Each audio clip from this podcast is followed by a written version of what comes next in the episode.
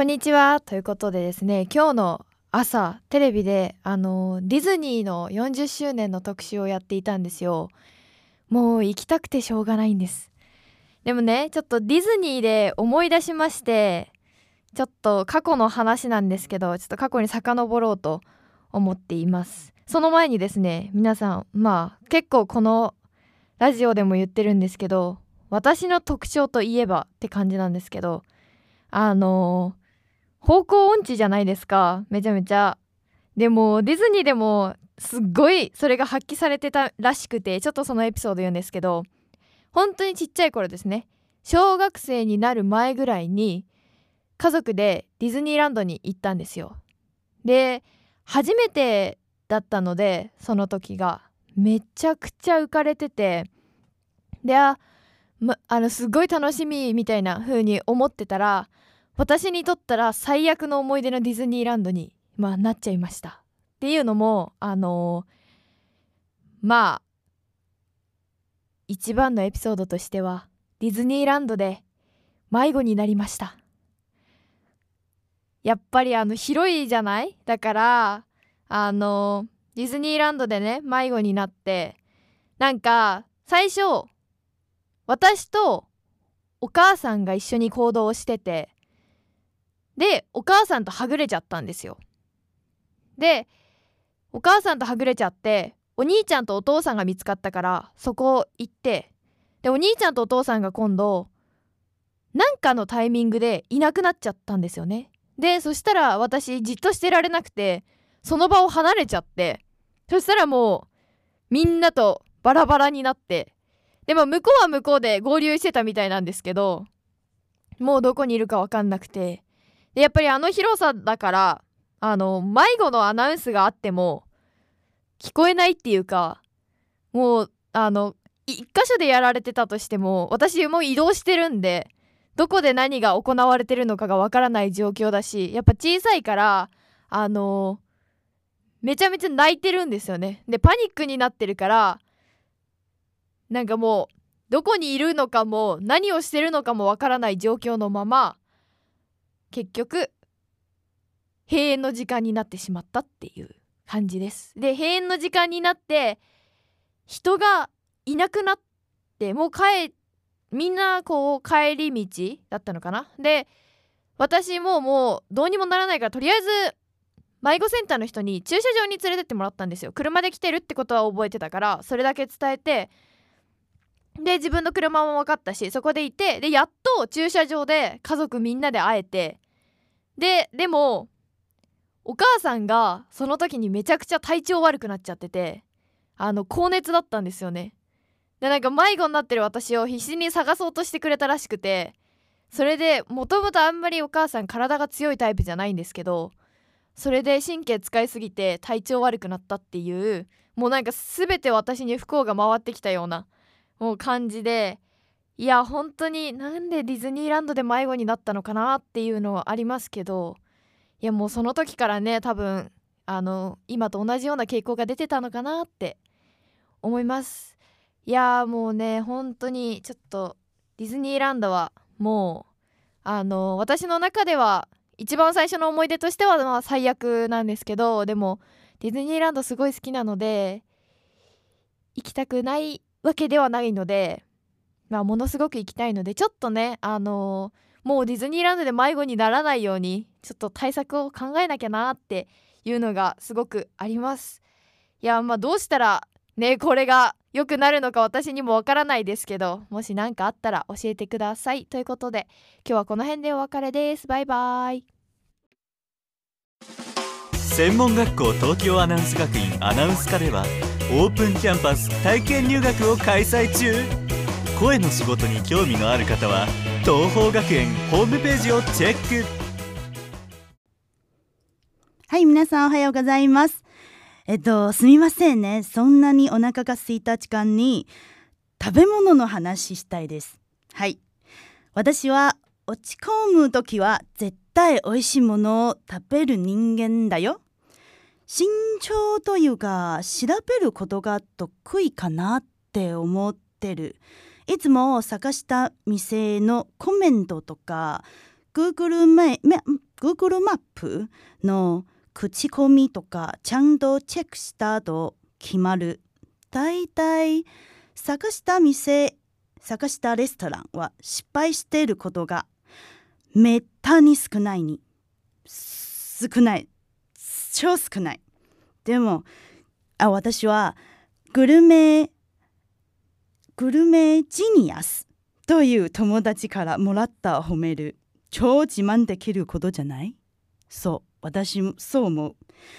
一人暮らしだから料理が得意ではない私にいつも、えー、今日はどこのご飯を食べますかってという興奮することですけどでもね最近最近はねなんか食事運が悪すぎてと感じました。例えばね食べたい店に行く時ラストオーダー時間を超えて注文できなかったりとかネギネギネギ抜きと店員に言ったけどいっぱいネギをもらったラーメンを食べたとか。超やばい。でもあれは自分のせいじゃないですよね。自分えっと自分のせいじゃないはどうでもいいですけど自分がバガすることもあったよ。えー、先々週かな。私は辛いものめっちゃ食べたい時いつも通っている店に辛いものを注文したのに全然辛くなかった。逆にしょっぱすぎる。なんで？なんで？いつもこの店の味が間違いないほど美味しい店なのに。えー、困ってる途端に友達が「えシンシンあれはしょばくない?」って言ってくれた。え？なんでしてるの？超しょばいよ。と質問を聞いた時「えさっき言ったじゃない？今日はちょっとしょっぱいが欲しいって言ったよ。え嘘？辛いじゃない？私は辛いって言ったよ。ねえ辛いだよね？友達にもう一回確認して「いやえー、言わないよ。全然言わないよ。嘘？辛い言ったでしょ？やばい私の頭がおかしいなって。そしてもう一つ。もう先々週のこと。先々週の日曜日に映画に見に行って見に行って映画を見るとポップコーンとコーラ絶対欠かせないじゃない？そしてついコーラとポップコーンセットを注文した。でも私は冷たいものが超苦手だからいつもうーん氷なし。って言っちゃうよ。でもあの日ね忘言い忘れていっぱい氷入る飲み物をもらった。最悪なのはあの日ねなんとなく喉が渇いてたまらないから負担より超音速でコーラをカップ飲みしちゃった結果あの晩喉が痛くて熱も出ちゃいました。最悪。翌日熱が下がったですけど喉の調子は今まで痛くて変な感じ続きました。えー、やばい。なぜ最近いつも食事事故ばかりななのなの？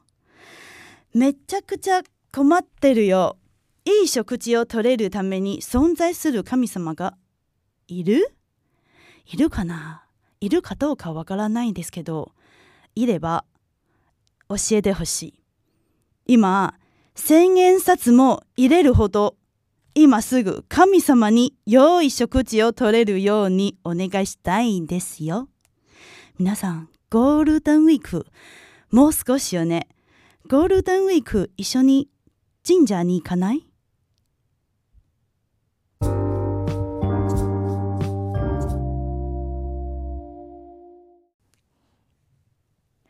いやもうあのここ入ってくる時早速とほほなんですけどあのドア私あのラジオブースって二重のドアがついてるんですよ。外側のドアと内側のドア。これで防音してるんですけどその外側のドアをガチャンってこう強く閉める仕組みがあるんだけどそれが苦手でね早速今ドア閉める時多分20秒ぐらいかけてやっと閉めたんですけどそれだけじゃないんよ私。あの私ちょうど1週間ぐらい前にこう連続で1週間ずっとお仕事するために結構あの遠くの方まであのお友達何人かその一緒にお仕事する人たちと一緒に行ってたんだけどいやーもう本当にね仕事はいい仕事だったの。あのアットホームなところでその何て言うかおじいちゃんおばあちゃんだったのよその雇い主がね。だからあのお菓子くれたりとかあの休み時間何でも食べさせてくれたりとかあここの名物ってこれなんですねって言うと次の日の昼その名物出てきたりとかもう本当にいいとこだったしそのお給料とかもすごくこう、まあ、あんまりこうねお給料いくらとか言えないんだけどでも相当良かったのよ。まあ仕事あってああよかったってなったんだけど問題はそのご夫婦でやられてる方なんだけどアナログ式であんまりそのネットとか使えないしそのネットバンクとかっていう仕組みがわからないからそのお給料を手渡しで行かなきゃいけないのよ。結構距離あるところなんだけどね。それを早速ね昨日取りに行ってきたんだけどいやーこれが大変だったんですよ。あの1週間行ってたんだよ。1週間行ってたんだから道慣れてるはずやんだからもうそんな災難なんか起きっこないべって思うじゃん。ところがねあれだったんですよ。その受け取るまでは良かったの。そのこうこういう書類を書いてはい受け取りましたってなってそのご夫婦からまさかのお土産もねたくさんいただいちゃってもうマジであれよあの実家に帰省した女の子みたいなスタイルでこうやれじゃあもううちに帰りますかこっからもう3時間ぐらいかかりますからねみたいな感じで帰ろうとしてたらあのまずその書類書く時にファッて気づいたのが私この前シャチハタ壊しちゃったけどシャチハタ買わなきゃって思ったわけ。ところがですよ意外と私の名字園部って100均に置いてないんですよ。で5店舗ぐらい回ったんだよ。園部ねえの。こう園部にもたくさんパターンがあるんだけどそのうちの1パターンでこういわゆるそのポピュラーな園部だと私は思ってたのね。思ってたんだけどないの。でもいいからその場はしょうがない。サインでいいですって言われたからサイン書いたよ。サイン書いてあこれで帰りかと思ってその帰りに寄った100均になぜか売ってんのそのべ。タイミング遅いよね。まあ買ったけどね。ないと困るから。でそれだけじゃないんですよ。そああ買ってよかった。じゃあ次のお仕事ではもうこのハンコ押せばいいやと思って帰るやん。で帰りちょっとやっぱ3時間の道のりですからこう一回お手洗いに寄ってから帰ろうかななんてしかもあのお腹空いたからドーナツでも食べちゃおうかなみたいなこうテンションで帰ろうとしたらですよ。そのお手洗いに弁当箱の袋ごと忘れまして。で一駅進んだところで気づいたから一駅帰ってその受け取りに行ったんだけどそのまだそんな時間経ってないからそのままトイレにあればいいなって思ってたら普通に多分快い方が駅員さん届けてくれちゃって。わざわざその書類を書いて「いや受け取ろう」と思って「あやっとこれで家に帰れる。まあ時間遅いからもうドーナツは無理か」って思ってたらですよ。そのタイミングでさ別のお仕事からの電話かかってくる。乗り換え5分よ。5分の間に型をつけなきゃいけないわけ。しかも1週間の予定よ。そんな5分で決まらんのよ。だから結局電車2本逃してって。あーもうこれで終わった。あー終わった。たと思って電車乗り込むじゃん。そしたら「すいません伝え忘れてたことがありました」って電話来て「えみたいな。もう所要時間何時間かけて私は家に帰りゃいいんですか？みたいな。でその電車にいざ乗り込んであもうこれで電話も終わった。もう明日はもう晴れ晴れともうなんならお酒でも飲んじゃおうかなとかって思ってたらあのですね電車遅延してて30分。うち帰れないや私。なんなんみたいなもう1週間そこに通ってるからもはやそこうちみたいな感じになっちゃってて。まなんとかして帰ったよ。帰ったけどさ何もかもきっと私が忘れ物をしたせいだから。もう本当にもうこれからねこう旅行シーズンで旅行行かれる方多いと思うんだけど忘れ物これが徒歩の引き金だから。絶対絶対忘れ物しないでね。